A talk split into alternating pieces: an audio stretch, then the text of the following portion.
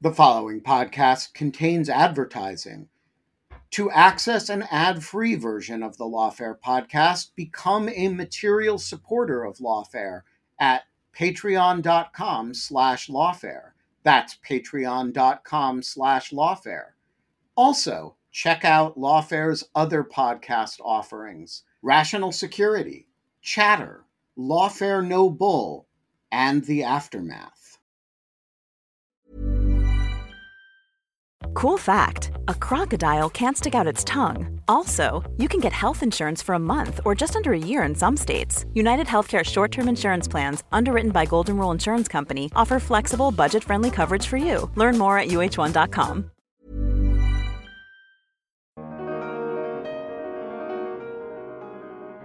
I think they'll decide no matter what, look, we have no choice but basically to trust him and his cleared lawyers and push over a lot of discovery. Let's not waste time with a bunch of redactions. Let's not waste time with a bunch of summaries. It's going to slow everything down and just create appealable issues. So I think they'll take a much lighter approach on a lot of these CIPA issues, at least in the discovery context, um, than they would in a normal case. I'm Benjamin Wittes, and this is the Lawfare Podcast, June 12th, 2023. The indictment filed last week against former President Donald Trump involves hundreds of classified documents, and the first 31 charges involve mishandling individual classified documents. This raises the specter of the Classified Information Procedures Act, otherwise known as CIPA, which is the major instrument through which we handle classified material in criminal cases. How do you prove that the former president mishandled classified information without presenting a lot of classified information in open court? Joining me to talk about it all is Brian Greer, former CIA lawyer and the man behind the At Secrets and Laws Twitter account which you should follow. We talked about the department's options for presenting these 31 documents in court.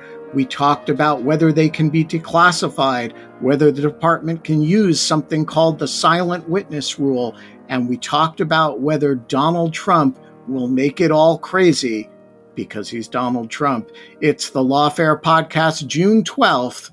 Brian Greer on Silent Witnesses. So I want to start by having you describe a little bit your background with the Classified Information Procedures Act. It's a statute that most people have never heard of, kind of like FISA was before 9 11, but it's going to be absolutely central to the prosecution in South Florida of Donald Trump. And it's actually hard to imagine that indictment being able to be brought but for CIPA. And so, uh, talk a little bit about the statute and how you came to uh, to know it so well. Yeah, well, I was an attorney at the CIA's Office of General Counsel from 2010 to 2018.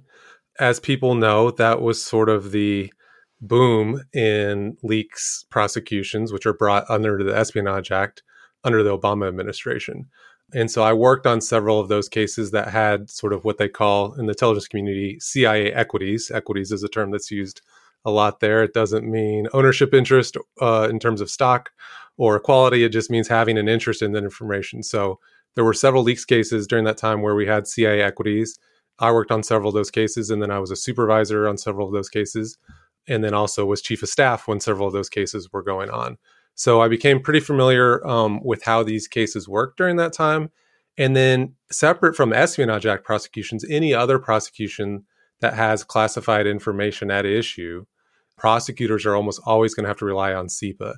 In 95% of those cases, the only pur- purpose of CIPA is just to like get the classified information out of the case completely and just wash their hands of it and go away. Here, the classified information is the core of the charge, right?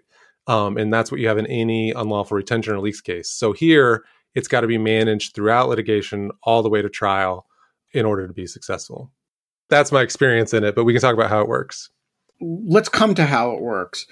In the Trump case, the Justice Department or the special counsel has determined not to charge the unlawful retention of hundreds of documents that it asserts in the indictment were unlawfully retained.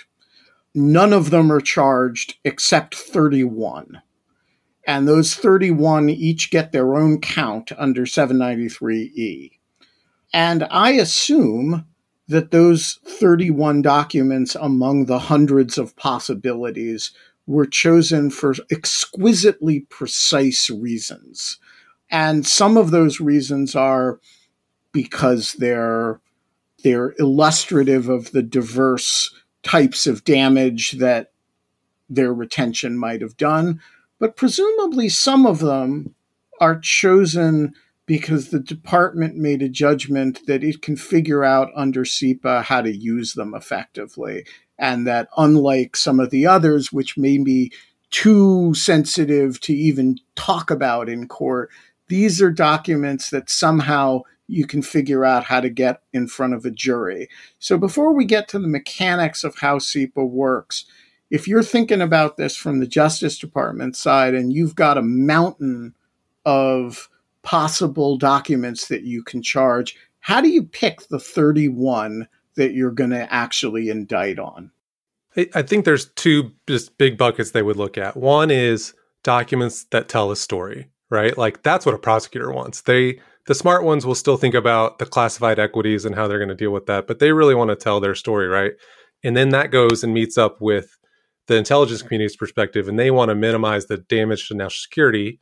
And so they then have your other bucket of let's pick the documents that we could potentially use at trial if we had to declassify them for trial, we could basically manage that. It's not going to be great. There's still going to be damage to national security, but we can manage that. I was very curious to see if there was an indication in the indictment of sort of which one played out. Um, and it's hard to tell. I think the most, the biggest takeaway for me was just that was surprising was the number of charges under the Espionage Act 31 documents, 21 of which are top secret. Just for comparison, uh, NSA contractor Harold Martin, one probably one of the biggest unlawful retention cases out there, he stole terabytes of data, terabytes from the NSA. When he was ultimately charged, they just picked 20 documents and stuck with those. Trump stole a, a lot smaller amount, and they still ratcheted up to 31. So to me, it, it's still unclear what that suggests, but it it it suggests that they're maybe a little less worried about the sensitivity, I think, because so many are top secret, which was a little surprising. And they put in so many. So either there's two things, and we don't know yet. One is they're prepared to declassify all of them for trial. B, they're prepared to declassify some of them for trial. And they sort of have like, they're going to basically fall back on a category of them, and we just don't know which ones yet. Um, or they're going to use something called the silent witness rule, which you may have talked about on other podcasts. But basically, that's a rule they can use to use the documents at trial without declassifying them. And we, the basic gist of it is the documents would be shown to the jury unredacted. You would have someone provide testimony to them about the documents, but they would testify in generalities. If it's the Iran war plan document, they would just say, look at paragraph one that's about the first phase of a potential strike. It's damaging for this general reason and this general reason and just general reason, and just move through the document like that. Document would never be unredacted as an exhibit. The public would never see it. The people in the courtroom would never see it. Just the jury and the parties. So that's been used in a lot of espionage, traditional espionage cases and unlawful retention cases successfully. The problem is there's just not a lot of case law on it. There's only really one uh, appellate court case, and that's in the Fourth Circuit that upheld it. And the big question is, would DOJ use it in this case, and then would it be upheld in a somewhat conservative 11th Circuit and in a somewhat conservative Supreme Court? Do you want to risk it? I generally had no idea coming into this, but given that it's 31 documents and so many are top secret, it may suggest that they they do intend to employ it and to try to avoid the sensitivity that way. If they can successfully employ it, then you could easily charge them with 50 documents and you almost don't have to worry about the sensitivity so much in that case but we just don't know yet all right so i want to come back to the silent witness rule and other options all of these are attempts to implement CIPA. CIPA did not come out of the problem of the government having classified information it wanted to present. it came out of the reciprocal mirror image problem, which is defendants threatening to reveal prosecution, so called gray mail, if the government proceeded against them. So tell us a little bit about the history of the CIPA case and how it came to be used not as a, a mechanism for preventing blackmail against the government, but for allowing the government to use classified material or for managing the way the government presents classified material, both in these leaks case and in terrorism cases. There's sort of two purposes as I see of CIPA. One is prevent gray mail, as you said. The other is just to take any litigation about discoverability and even more importantly, use, relevance, and admissibility of classified information at trial and fast forward that to much, much earlier in the case. Normally, if you have a normal case, you might have motions in limine a month in advance of trial, right? And then you'll have a bunch of motions uh, moving to strike evidence and about admissibility during the trial itself. You can't do that with classified information. You've got to give both sides, including the government, especially in a case like this, time to adjust to the court's rulings and prepare for trial. And so CIPA does just that by having a step by step process and think of it as basically a funnel um, that is all marching towards trial at the end at the bottom. And I'm actually going to come out with a little chart that that illustrates this. But at each step of CIPA, from the initial discovery that's pushed over to the defense, and then getting ready for trial, the whole point is to narrow the amount of classified information that is going to be used at trial to have an orderly dispute process for narrowing it. And then finally, when you have at trial, hopefully, if everything goes well for the government, you have a nice little tied up package of what's going to happen at trial. Now, it's never that it's never a nice little tied up package. There's always going to be unexpected, but but that's the point. And so, in a case like this, it allows the government to know in advance: Are we going to use that silent witness rule, for instance? Um, in other cases, maybe not here. You might have you might need to have a witness who's covert and they need to testify in disguise or behind a curtain. That happens in a lot of these national security cases. Probably unlikely here, I think, but but you never know. It allows the the Justice Department to figure out how they're going to redact the documents at trial, and then set up basically what I will just call red lines, which what we would call them of if they're if you don't want a witness to go past a certain line and testifying about a document, um, or the defense to, just like you would in a normal trial about privileged information or prejudicial information. With the classified information, you can ask the judge to basically say, we're not going to go past this line in a public courtroom. That gives the government a lot of confidence going into trial. That's critical in these cases. So, in the classic CIPA case, and I want to come to the specialized problem of this type of case, but in the classic CIPA case, say you're trying Aldrich Ames. Aldrich Ames never went to trial, but whatever. And Aldrich Ames threatens, hey, if uh, to defend myself, my Sixth Amendment rights, uh, I have to confront, get to confront all the evidence against me. So you got to give me all this classified CIA material. And without it, I just can't possibly defend myself. And so, you know, I'm really sorry, but if you can't uh, produce that material, uh, and I'm going to use it in open court, you, well, you may have to drop the case. Um, and so CIPA says, well, the judge can certify that a summary of that evidence is adequate to give the defendant the same right, uh, same ability to make the defense as he would otherwise have. And so, you know, he's no worse off why couldn't you just do that here? Say 31 good summaries of the evidence of, of the documents in question. Uh, this is a document about nuclear secrets. This is a document about Iran. This is a document about. Why couldn't you do that 31 times here and then just treat those summaries the way you would treat this, the comparable matters in an Aldrich Ames like situation. Yeah, maybe it's good to just sort of break apart sort of what would happen in a normal case and then what I think might might happen here because I think they they could ultimately be much different and that's a big question is how much do you treat this case like a normal CIPA case for the government um, and how much you don't. First, the the first important thing that happens in these classified cases in terms of litigating when information is issue is Normally, a defendant can claim, I want all information that's relevant to my defense from the government. They'll issue a discovery request for that. Under Rule 16, the government would turn that over. But in in cases involving classified information, there's case law. This does not come from CIPA, the statute. It comes from case law. The leading case is called Yunis, um, and it basically says, no government, you don't have to turn over everything that's relevant. Has to be relevant and helpful to the defense. So maybe not quite exculpatory, but still helpful to the defense. And so the first thing the government will do once when it's getting ready to push over discovery is go to the court through CIPA section 4 and say we've gathered all the what we think is relevant information, but there's a big chunk of it that's highly classified and while it's relevant, it's not helpful. And so for the relevant not helpful information, they'll just say we want to just delete what's called just delete it from discovery. And so they will go ask the court to do that. They'll explain it all to the court. They might even show the court all the records if they want to see them, and then ask them to delete it. So that's sort of that happens at the same time as the summaries and substitutions, but that's a, a really important step. One that I think you probably would potentially see here. Then this is just discovery again. They would do what you said, which is for other documents, they're very sensitive. But Look, we can do a summary or what's called a substitution, which is basically instead of saying Iran in a document, we're going to say country A or um, instead of saying a very specific date, we might say fall of 2021 or something like that, because that protects some of the classified information issue.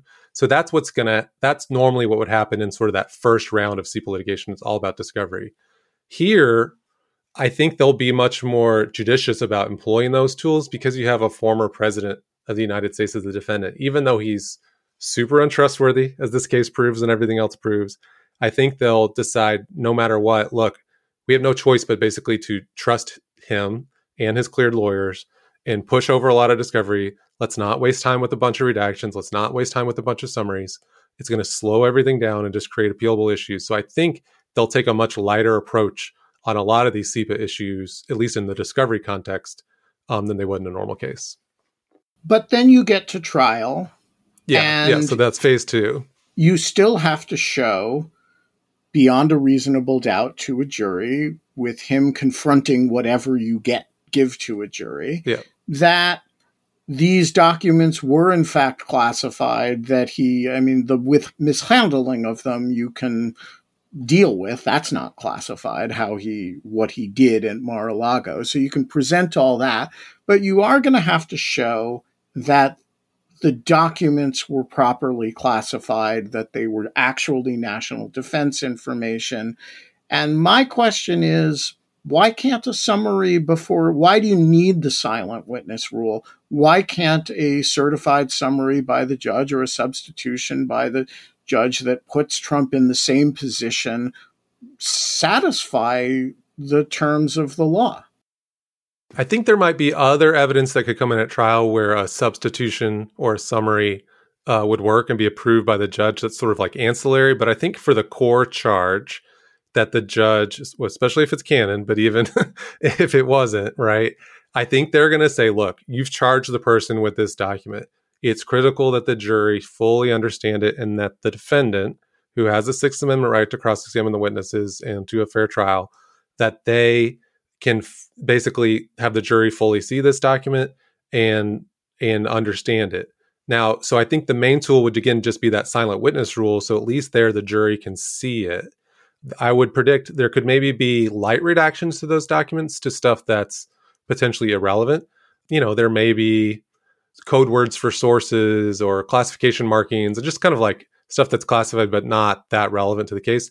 I could see those being redacted, but then Trump's lawyers are going to argue that's prejudicial because right. you're telling the jury that that's sensitive without letting me do it. So what we could maybe do, and don't people should not freak out about this. You could maybe alter the documents potentially. Again, the court would fully approve this, but basically, if there was something sensitive, you could remove it from the document in a way that the jury wouldn't see, but would not be prejudicial. That way, it wouldn't be prejudicial to Trump. That would all be approved by the court that's a more likely outcome of can we alter the documents in a way that the jury still sees what they need to see and it doesn't prejudice Trump.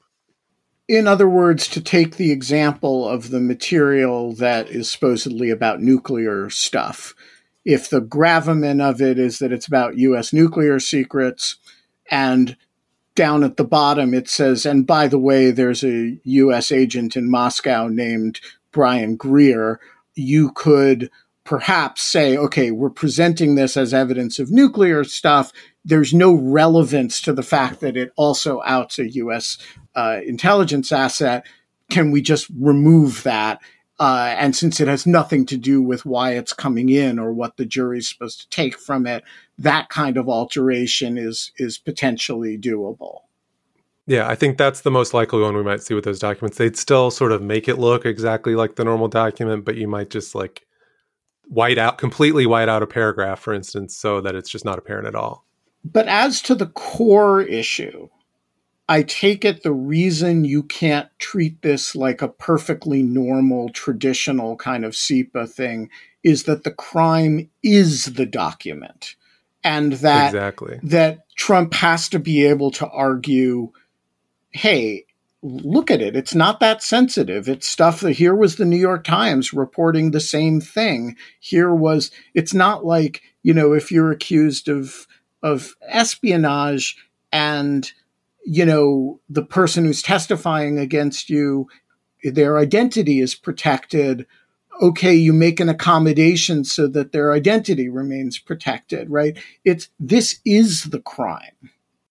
Right, right, exactly. Yeah. So you might be more likely to see the summary you're talking about with maybe some evidence that's exculpatory, for instance, like if the CIA got a cable in from a foreign government after telling them this document had been compromised, just making this up, and they said, you know what, not a big deal, don't worry about it, right? Like that would be very exculpatory. That would be provided to Trump, but they still probably wouldn't want to turn over that cable. So they would write a summary of it and then turn that over. And you know what? Trump could maybe try to use that at trial. It's not actually admissible evidence, right? Like that's hearsay, right? So they would only be able to use it on cross examining the classification expert for the government to say, well, hey, did you know this foreign country said it's not really a big deal? you could see like a summary being used in that context. That would, I, and I could see that being totally fine in this case. But for the core documents, I just don't think like those kind of summaries are going to fly with the court. All right. So that leaves you with two options, which you articulated before. I want to deal with the simple one first 31 documents. Why not if you're Jack Smith. You said you're a prosecutor, you want to tell the story. It's the agency counsel's job to freak out about what you can tell a story with. But if I'm Jack Smith, I actually really want to be able to go into court and not litigate a whole lot of CIPA issues. I want to move this case quickly. CIPA takes for freaking ever. And by the way, uh, for those of you who think that criminal trials don't produce interlocutory appeals. Uh, CIPA is a bit of an exception to that. It specifically authorizes interlocutory appeals for all these these interim judgments about what's going to get presented and what summaries are adequate and what substitutions are adequate. So I'm thinking I want to get this case litigated in a reasonable time frame. The guy's running for president. You don't want a disposition to take forever, why not choose 31 documents that you can just you've worked out in advance agency counsel agent the agencies are going to declassify them they'll take a hit whatevs uh, you have 30 it's only 31 documents why not just declassify them yeah, I mean, my reaction was, "Oh man, that's a lot of documents." Like, and maybe I got sucked in a little bit. You know, that we had the news on Thursday, right? That yeah, like that was seven. There were only seven counts, which didn't seem right. But I was like, you know, doing the math, you're like, okay, maybe three or four espionage act cases. That seemed a little low to me, but I was still, I'd basically convinced myself that that's a good theory because that way, if you did just do a few, you could get to trial pretty quickly with three or four documents.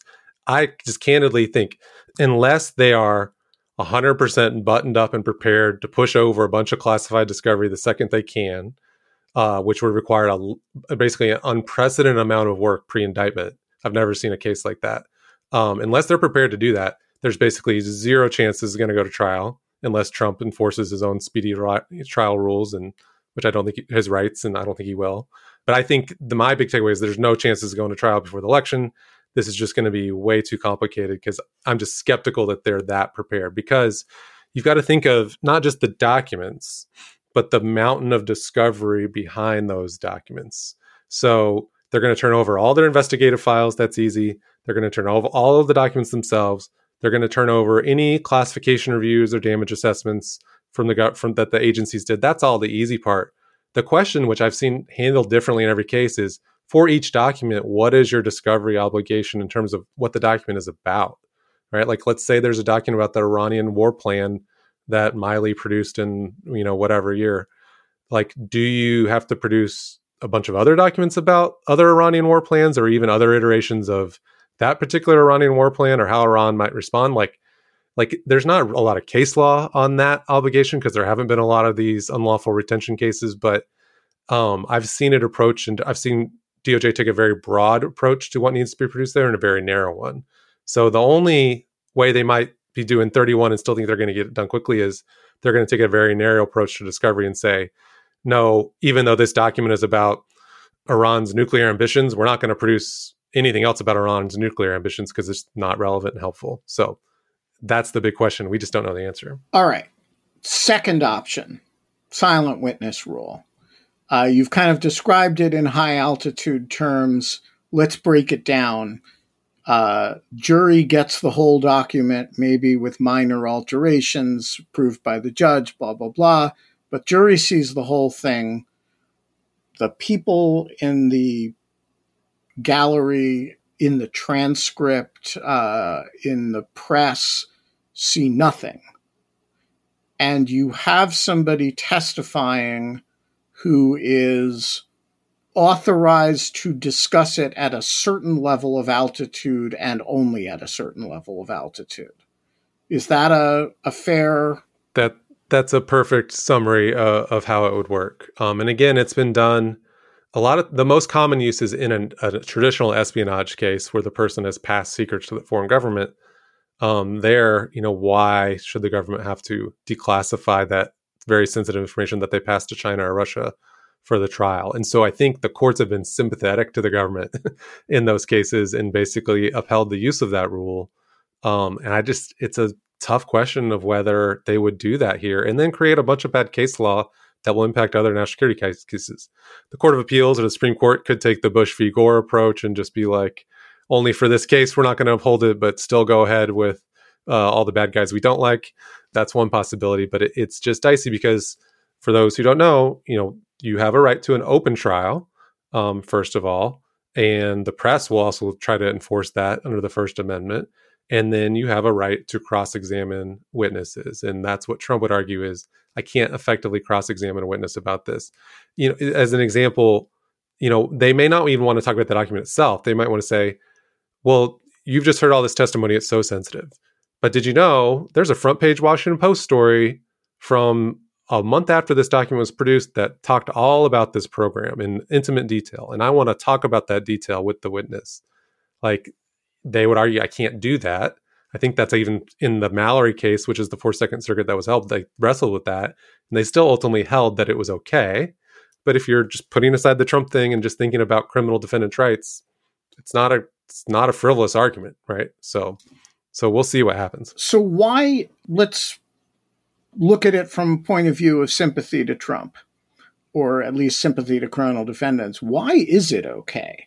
So you're accused of leaking document X, or uh, I've made you the defendant too many times here. I'm accused of, okay. of, of leaking document X. And that document is A, highly classified, and B, the government claims it's national defense information. Uh, for purposes of the Espionage Act. And my defense is no, actually, it's not highly sensitive. In fact, uh, the Washington Post reported substantially the same thing before it was produced or just after it was produced.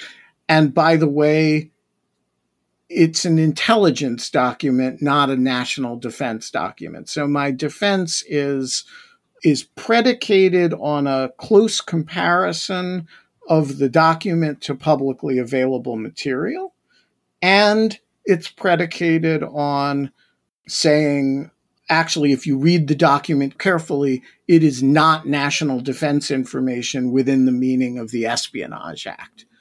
Well, I gotta be able to interrogate the witness who's testifying about the the document in order to do that. Why isn't it a Sixth Amendment problem to have a witness who's only prepared to discuss it at a certain level of altitude? It, it's a great it's a great question, and I think that's the nervousness I feel as an outside observer. I'm sure there are people in the Justice Department that feel that same way, and I'm sure my former colleagues at the CIA feel the same way. It, the answer is almost circular, which is just that for it to be used, the judge will have to sign off on it all. They'll hear arguments from both sides, and the judge will determine that whatever rules they've set in place, which would still allow the defendant to make arguments, uh, maybe not as in the detail they want, that that is still basically an adequate substitute for just talking about the document in great detail. And then the Court of Appeals could basically hang their hat on the fact that the trial court found that it was an adequate uh, substitute or summary or use of the silent witness rule that allowed them to defend it. But it's still a fair question of is that true or not? And the standard of adequacy, as I re- it's been a while since I've looked at CIPA, but the standard of adequacy, yeah. as I understand it, is that it puts the defendant in substantially the same position to make a defense as he would have been with the original material, right? Exactly. Exactly.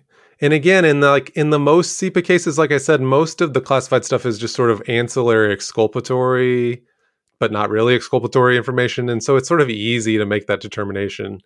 Here, when it's the core evidence in the case, it's just much, much harder. One size fits all seemed like a good idea for clothes. Nice dress. Uh, it's a it's a t-shirt. Until you tried it on. Same goes for your healthcare. That's why United Healthcare offers a variety of flexible, budget friendly coverage for medical, vision, dental, and more. So, whether you're between jobs, coming off a parent's plan, or even missed open enrollment, you can find the plan that fits you best. Find out more about United Healthcare coverage at uh1.com. That's uh1.com. Hiring for your small business? If you're not looking for professionals on LinkedIn, you're looking in the wrong place. That's like looking for your car keys in a fish tank. LinkedIn helps you hire professionals you can't find anywhere else, even those who aren't actively searching for a new job but might be open to the perfect role. In a given month, over 70% of LinkedIn users don't even visit other leading job sites. So start looking in the right place. With LinkedIn, you can hire professionals like a professional. Post your free job on linkedin.com slash people today. All right, so thinking about that as you've said, it's unthinkable this goes to trial before the election. Presumably, Jack Smith knows that, right? Right. Yep. He's not, he's not, you don't think he's kidding himself about this. Unless by some miracle they have all the discovery ready, which would be reams and reams of evidence. And I just, don't think it's possible. Like I, I think they would just have to assume by bringing this case in Florida, especially you've got judges who aren't as familiar with classified information. You've got the Cannon factor. I just don't think they could have concluded that unless they had everything ready. There's just very practical problems like the redaction software that the U.S. government uses is based on like 2002 technology, right? Like, like just literally doing minimal redactions to documents is difficult. They might just push it all over with no redactions. Like I said, let's just treat this as a different case because it's former president. We're going to do very light CIPA work in the discovery phase. That's the only chance I can see of this happening, but I just don't think it will. I don't even know if, when will Trump have cleared attorneys. Well, right, so that's go, that's actually yeah. the question I was going to come to next. Um, even bigger than the Cannon factor is the lawyer factor. It seems to me CIPA requires not necessarily a trust relationship with the defense bar, but a an ability to share highly classified information with the defense bar, even the defense bar representing some people who are accused of of awful things. Trump cannot retain, uh, and here I mean retain as in the Espionage Act use of the word retain, not in the sense of having a retainer, he cannot retain counsel for more than a few months. Who is the cleared counsel who is going to, I mean, I could have seen it with Jim Trusty, but Jim Trusty's gone as of yesterday. Who's the cleared counsel who's going to be able to work for Donald Trump for more than, you know, six hours at a time? Yeah, we don't, we still don't know, right? Like he's now gotten rid of most of the team. There's the two new people whose names I don't even haven't memorized yet because they're so new. You know, but even then, there's been reporting that he wants a couple attorneys with national security experience, which he should. Um, so implying that they're going to bring on more people to the team, but they haven't even identified those people, right? And then all of them who he wants to get cleared have to get cleared. The government can do that pretty quickly when they when they really want to. It'll be sort of a very very quick background check, but even that could take a month, you know, and then that's before you actually get into. You can't even push over any discovery that's classified until you've gotten to that phase yet. All right. So I want to talk about some contingencies that Jack Smith might make in order to address this problem. One is to supplement this indictment with an indictment in Washington, uh, maybe in the obstruction department, maybe in uh, that does not implicate some of the same issues, you know, false statements or and there has been some reporting that, you know, there may be false statements cases percolating in Washington related to this.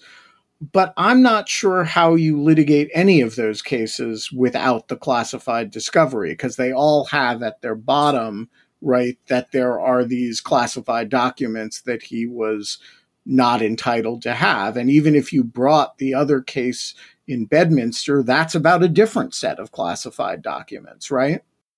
Yeah, I, I think you're right. There's no way you're getting away, even in a pure obstruction case or false statements case, from the classified information. But it would be much easier for, because there the documents aren't the core, the, the classified nature is not the core charge, right? So you could see, I kind of started psyching myself into just bring a pure obstruction case. That way it could be quick because there you avoid a lot of the problems that we talked about. You still have the discovery problem. You've got to turn that stuff all over in discovery but at trial, right, like the classified nature of the document isn't really relevant, particularly if you charged obstructing obstruction relating to the grand jury subpoena. The subpoena just called for documents marked as classified. So all you would have to show the jury marked as classified. You could redact the rest of it. Easy case. I don't even know if we'd call that the silent witness rule, but you know, you would just redact the document. Like there was a beauty in that. And they obviously chose that not to take that route and for very good reasons, I think. But that's still possible in another case, but it's still not going to be as easy as people might think. All right. So all of that says to me, if you're Jack Smith, and uh, that puts a premium on the January 6th stuff, which there's a premium on for other reasons as well. Like it's the most serious allegations against Trump, and you probably feel a civic obligation to make that case if you can. But it doesn't involve classified information among its other among the many problems that the January 6th committee had in getting material was not that there was substantial classified material. We have typically thought of the Mar-a-Lago case as easier than the January 6th case because it's kind of legally cleaner. But is there reason to think that Smith might think about it the opposite way that this is actually a hard case to try. Whereas the January 6th case, there are some kind of period, really serious questions of law that you got to get through, but the factual development is actually relatively easier. Yeah, I, I, think that's a great just way to see them. Like this case, establishing the elements of the crimes in the Mar-a-Lago case seems very cut and dry, right? Like I don't want to say the word slam dunk, but it just in terms of legally establishing them based on everything that's in the in the indictment if they can prove that at trial like easy it's not it's case. not subtle that that, that, yeah, that this right. stuff is illegal the the challenge there is everything we just talked about which is the the the process of getting to that point because the classified nature is the only real problem in that case there's some others with Cannon is she going to uphold the search warrant is she going to uphold the Corcoran stuff coming in like there's other things that aren't classified that could derail the case, but the number one there is classified. You don't have those evidentiary problems, I think, in January 6th, but you're right. You have these sort of novel legal questions about what are the elements of those crimes that some of which haven't really been charged that much, although now we have some case law in DC about that. And you know, those cases are still pretty complicated from a discovery perspective, right? Just given the the mountains of evidence. I, I don't follow those cases as closely, but I would presume by now the Department of Justice has like a gigantic discovery package that it just pushes out in all those cases. But to get to that point has been a big pain, I know.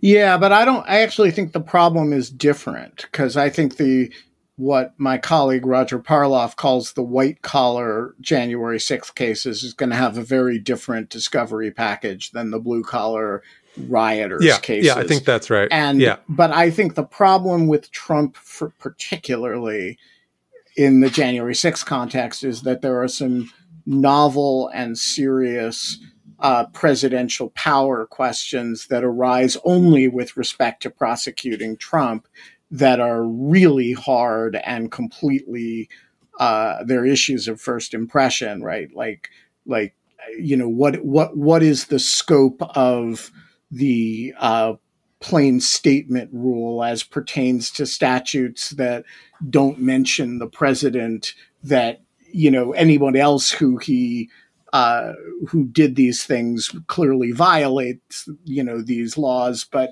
you know is it different for the president i, I think those are questions you're going to have to litigate i would hope they would be resolvable in in a direction that wouldn't preclude a, a, a conviction but i'm not sure of it and but once you get past that proving what Trump did is not very difficult. It's, I mean, he did so much of it in public. Yeah. I've always thought, again, not an expert on those cases, but that they would at most bring a very narrow case focused on the fake elector scheme. Um, because there, at least, there's a little, you don't have to deal with quite as much weird presidential questions about First Amendment rights and some of the, what the, some of these statutes mean. You basically came up with a scheme to submit false evidence to states and the Congress. And there's false statements and maybe even like wire fraud and, and other fraud related charges that are maybe are a little easier there than like any of the other number of January 6th charges. But the the point for present purposes is that none of the information in question is classified, right? No. no and so, no. so so it's it, they're just like almost the mirror image of each other uh, in cases, I think. So if Smith had called you and said, here's the case I want to bring. I want it to move at a reasonable pace. How do I tailor it to move at a reasonable pace? What would you have said to him? Would you have looked at this indictment and said, you know, 31 is a lot? Do two? Yeah, I, I mean, I don't, I, I, I just, my gut sense before was like 10 to 15 was kind of the sweet spot of, you know, that's sort of showing the gravity of the charge getting all you probably need for any under the sentencing guidelines to get a, a legitimate sentence, um, showing the public how serious it is, um, and, and not sort of letting him off the hook. Also knowing, right, that like in sentencing, if he's found guilty of just five documents, the Department of Justice is going to mention all the 300 other plus documents in the sentencing process. So you can still make those arguments.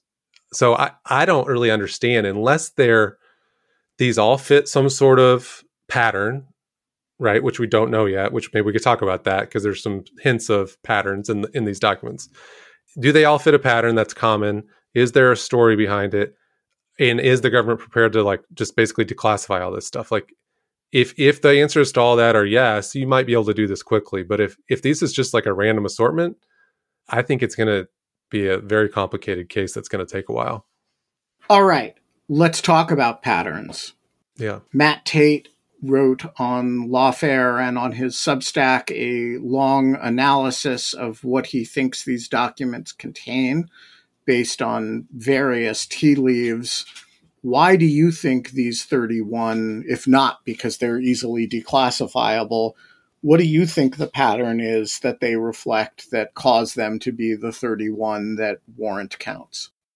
I mean, one, one thing that's interesting is the indictment gives zero hints of that, Zero. right? Like, zero like there's no story of why he did this and one thing i pointed out was the very first paragraph in the timeline right is trump taking the documents out of the white house it is one paragraph and all it says is trump was personally involved i bet you know they've probably interviewed 20 people involved in that process I'm sure they have some additional evidence of that.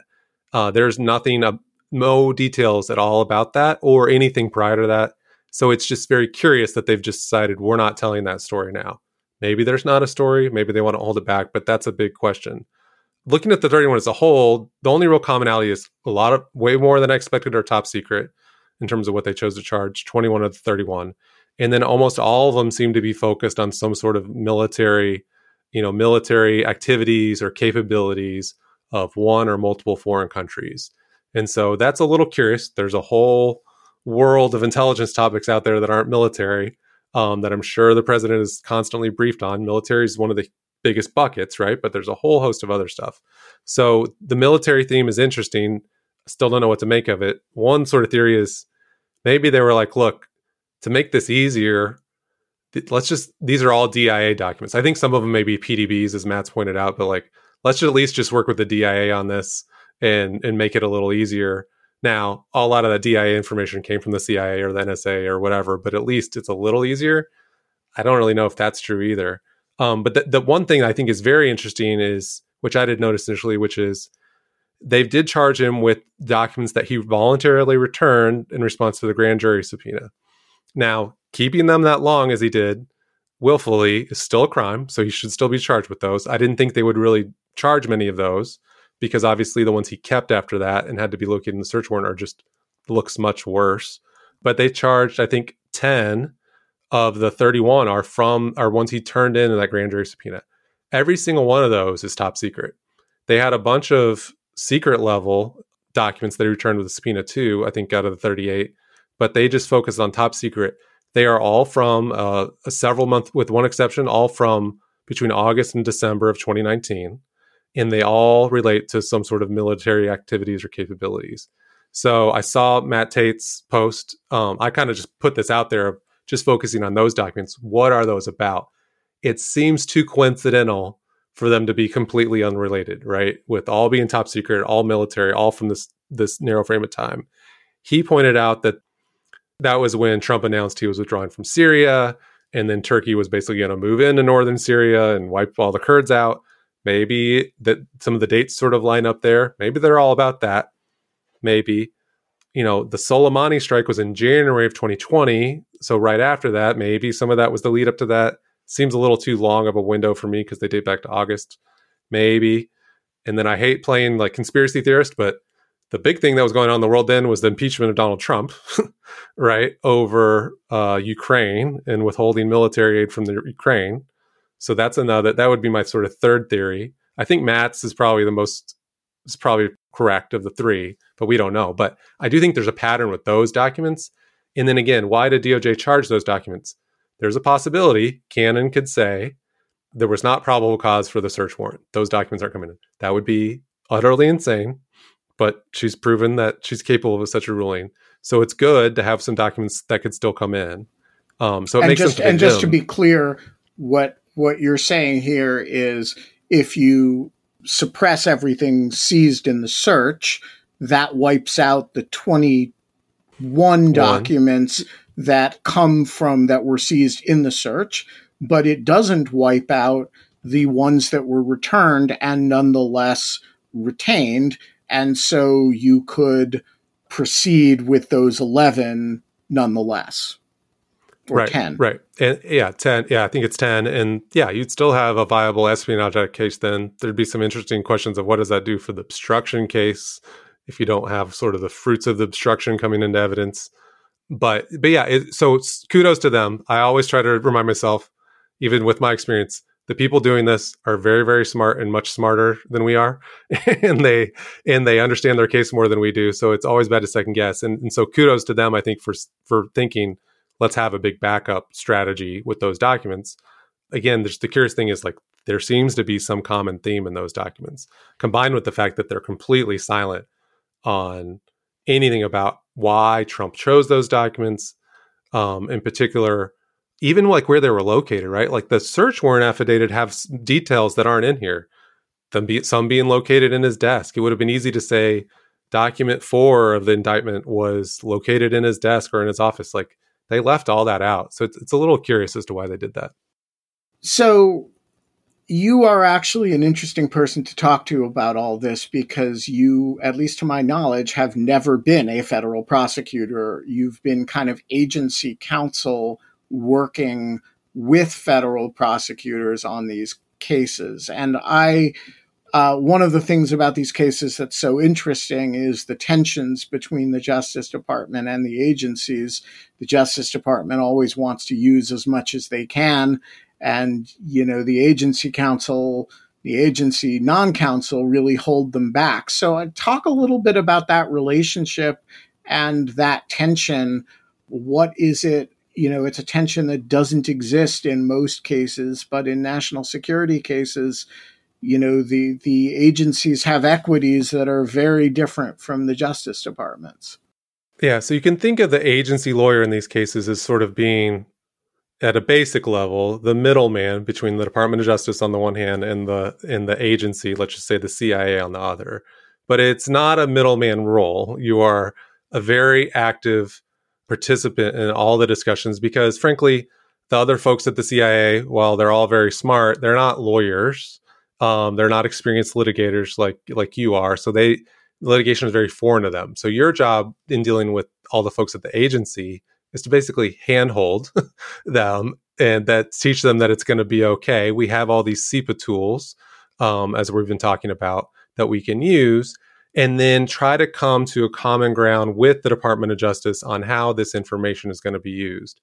In a case like this, you still need to coordinate with like the relevant people at sort of a working level because they know the most about these documents, and then you've got to sort of work that up the chain in your agency to the deputy director and the director who's ultimately going to sign off on this. But then you've got the whole other side of the equation, which is the Department of Justice. So in that role, you're not formally part of the team. You are not prosecuting anyone. You are really representing the victim uh, in this case, which is the agency. And but you still, it's the lawyers at least. They're I wouldn't say they're prosecution oriented, but they they being a lawyer and having litigation experience, you want these cases to work it's important for the U.S. government, for the federal, for the Department of Justice to be able to prosecute people like this. So it's not like what you might think about from reading papers where they're just saying no, no, no to everything. That's not really how it works. They work very cooperatively to find something that works so you can make these cases succeed. On the DOJ side, historically, you would have a lot of problems where a prosecutor is coming into a case and you have someone out there who has key evidence and who's telling them no you can't use it. They've never been told no, you can't use something in their life. And so when that happens, there's a lot of tension. But that is one of the reasons the National Security Division was created, of which is in main justice and has a bunch of seasoned attorneys whose job whose job it is to coordinate with agency counsels. So thankfully, people like Jay Bratt and other members of his team have a lot of experience dealing with the CIA, and they're attuned to these sensitivities and attuned to figuring out no, we have to work out. It's more like the prosecutors out in the rest of the country who don't understand this, but that's why people like Jay Bratt are there because they can sort of they're used to sort of balancing all this. So it is a process that can work very well in cases that have been a part of and very very professional and it is a process that can get very very ugly and very very heated the only time in my life someone stormed stormed out of a, a meeting i was with in person was a prosecutor once having a discussion about CIPA basically and how we are going to handle a case and just got up and left the room. I've never had that happen before because it can get so tense. But but everyone, because of all the leaks cases we had in the Obama years and all the other national security cases, there is now just like there is now muscle memory on the counterterrorism front, there is muscle memory on these cases, um, which will hopefully make these cases successful. One last question: What about the Trump factor? You, these cases involve normally involve spies. Uh, well, he's not one of those. Uh, they involve people who are, you know, for one reason or another, quite eccentric and angry. You know, the not that he's gone to trial, but the Edward Snowden types. And they involve people whose motives can be very obscure. They don't generally involve celebrities, much less celebrity former presidents, much less people whose social media followings are immense and who have entire media organizations at their beck and call. Much less such people while they're running presidential campaigns. How does the nature of the defendant change the CIPA landscape? Uh, that's one of the biggest questions I have is do you treat this like a normal CIPA case or do you treat it like a completely different one because not just because of Trump, because it's a former president of the United States. So just to get back to the CIPA mechanics, the first thing that would happen that really matters in the CIPA case is you enter a CIPA protective order under CIPA Section 3 and that basically governs um, a lot of things relating to how the case is going to proceed with classified information in terms of access. But the important thing about that is anyone who then gets access to classified information, including Trump, if they violate their protection of that information, not only might they be committing a crime, they're violating the judge's order, which creates a whole nother set of problems for them and is generally, I would view as worse, depending on the judge. Now, again, if it's Judge Cannon, that's not a great thing. She may tolerate tweets that that cross the line in a way that other judges want, but normal judges would be so strict about this that the defendant would never think of violating that order separate from the the statutes. But then the big question is what is Trump going to get access to in discovery? So normally a defendant in a case like this would only get access to records that they had access to in government. So with Trump, everything all the 300 plus documents he's going to be able to see.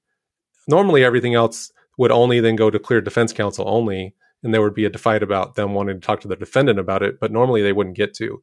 Here, I don't even know if DOJ will have that fight. I think they'll just say he's a former president of the United States, even though he didn't personally have access to this stuff, he theoretically could have. So everything from his tenure, we're just not going to restrict it.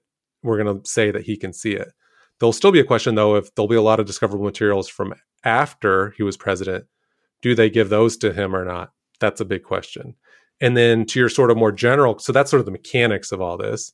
Then to your general question of Trump is going to be Trump throughout the, these proceedings, right? And one thing I'm thinking is he will be any sort of use of CIPA or whatever. He's going to be screaming about secret trial, secret trial, right. star star chamber proceeding, you know. And so back to our discussion about the silent witness rule, right? Like if that's being used, he's going to put aside the if it's upheld constitutionally, he's going to scream to the heavens about this is a sham secret trial. Does DOJ really want to go through that or not? So, but again, 31 documents suggest, unless there's some amazing decision to declassify all of them, suggest to me like DOJ may actually try to treat this a little more like a traditional case. We just don't know. We are going to leave it there. Brian Greer, thank you so much for joining us today. Thank you for having me. The Lawfare podcast is produced in cooperation with the Brookings Institution. Our audio engineer this episode was me. I did it myself. You yourself should become a material supporter of lawfare. I keep saying this. It is a felony to provide material support to terrorist organizations if they have been designated by the Secretary of State as foreign terrorist organizations. It is not a felony. It is a virtue to provide material support to organizations that publish lawfare. There is only one. You can become a material supporter at patreon.com slash lawfare. The Lawfare podcast is edited by Jen Patja Howell. Our music is performed by the one and only Sophia Yan. And as always, thanks for listening.